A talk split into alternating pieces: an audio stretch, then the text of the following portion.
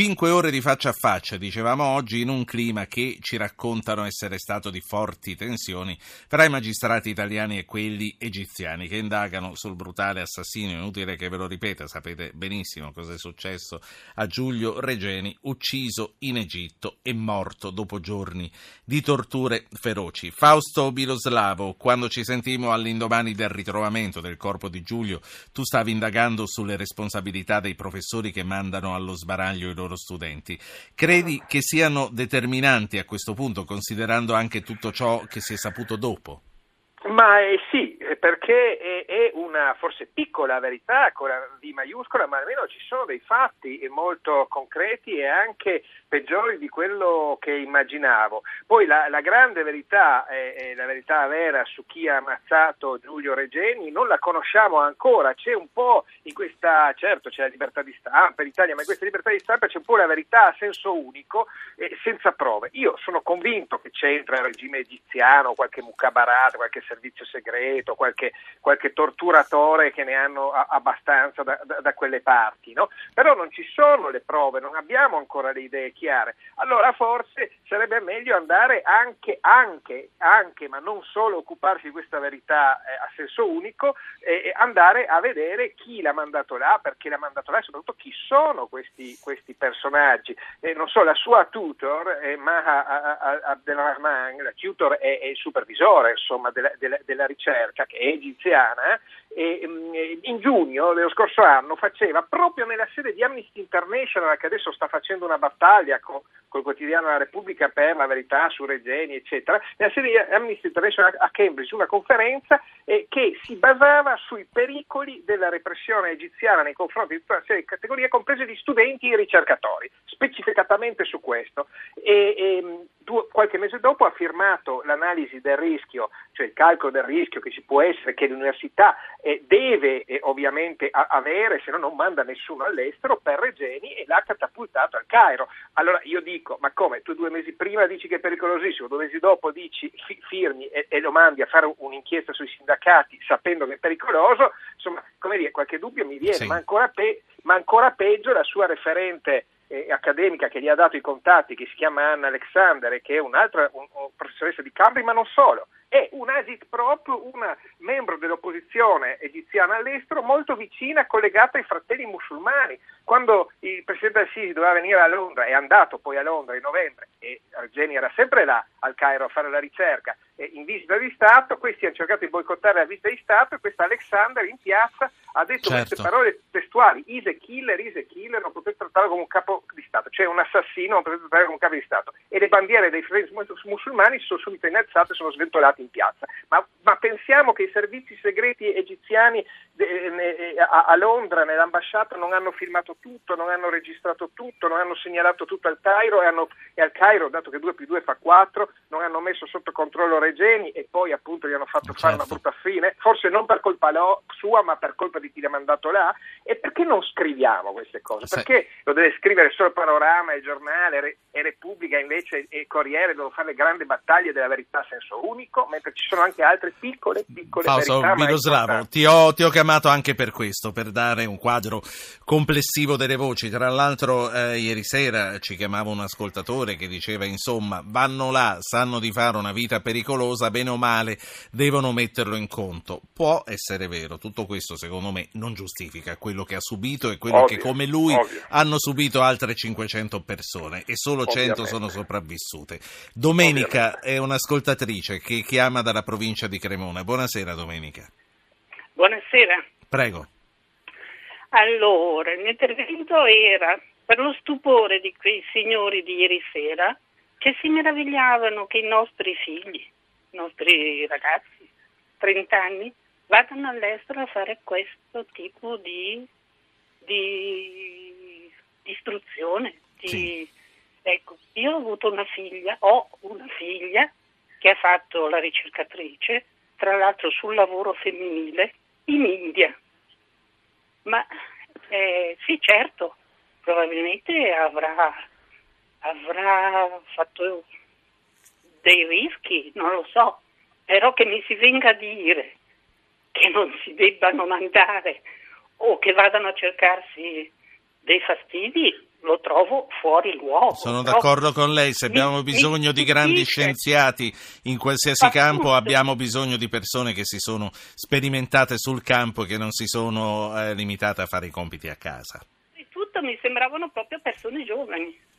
È vero, è così, è così, avevano stupito anche me, però a questo punto ho voluto chiamare Fausto Biloslavo, che so che ha un punto di vista eh, abbastanza diverso, per farglielo dire come lo ha detto ora. Grazie Domenica. Tre tre cinque sei nove nove due nove quattro nove è il numero per intervenire, dovete mandare un messaggio subito, staremo con Biloslavo ancora quattro o cinque minuti. eh, Fausto, secondo te l'incontro di oggi potrà in un qualche modo rappresentare una svolta?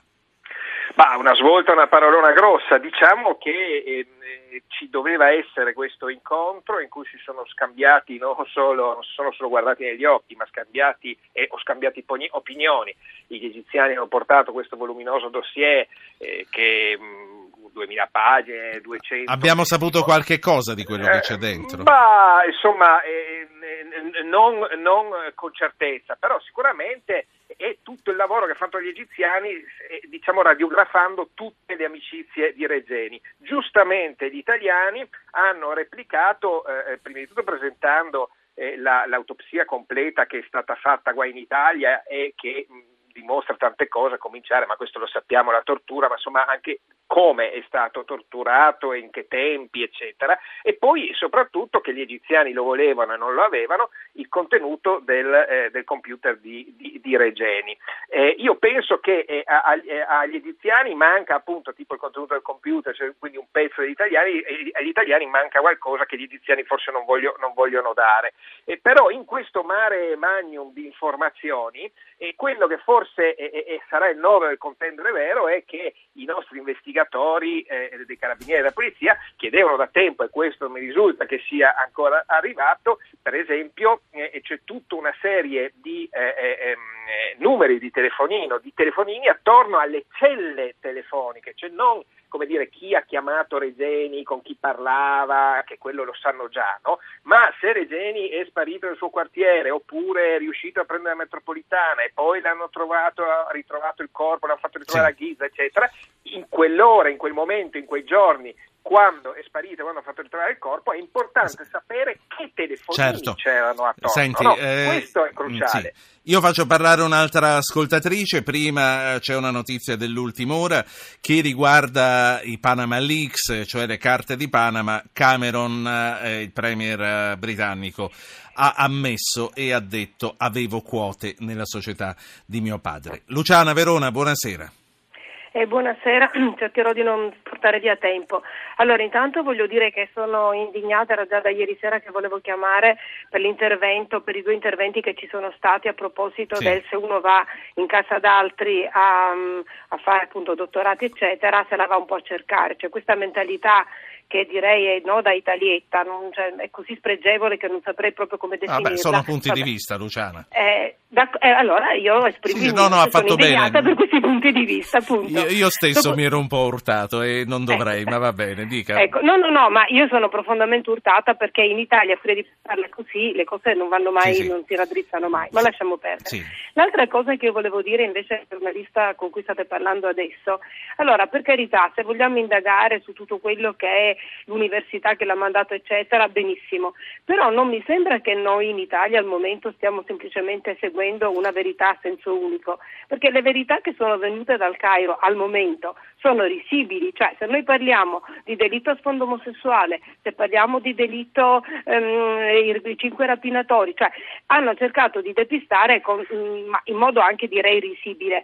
Allora non mi sembra che noi stiamo cercando una cosa a senso unico, se noi stiamo se- cercando una verità che sia la verità, che ci diano la verità, e a quel punto quella sarà, non ha senso unico, sì, non mi pare che, che ci diano quello che sanno, perché poi non dobbiamo nemmeno noi dare per scontato che loro sanno già quello che è successo, no, può, può no, essere no, ma può ma anche infatti, non ma il problema secondo essere. me è quello, nessuno di noi sta dicendo che loro non ci dicono quello che sanno, semplicemente siccome ci dicono delle cose risibili diciamo Questo non è. Luciana, allora perché non ci dite quello che sapete? Cioè, la saluto. Sulla base di no, certe no. risposte che sorge il dubbio. Grazie. Grazie. Biloslavo, rispondiamo a questo sì. e poi ti saluto. No, ma co- concordo perfettamente. Difatti io mi riferivo soprattutto alla grande stampa, no? Che ha sposato questa verità a senso unico.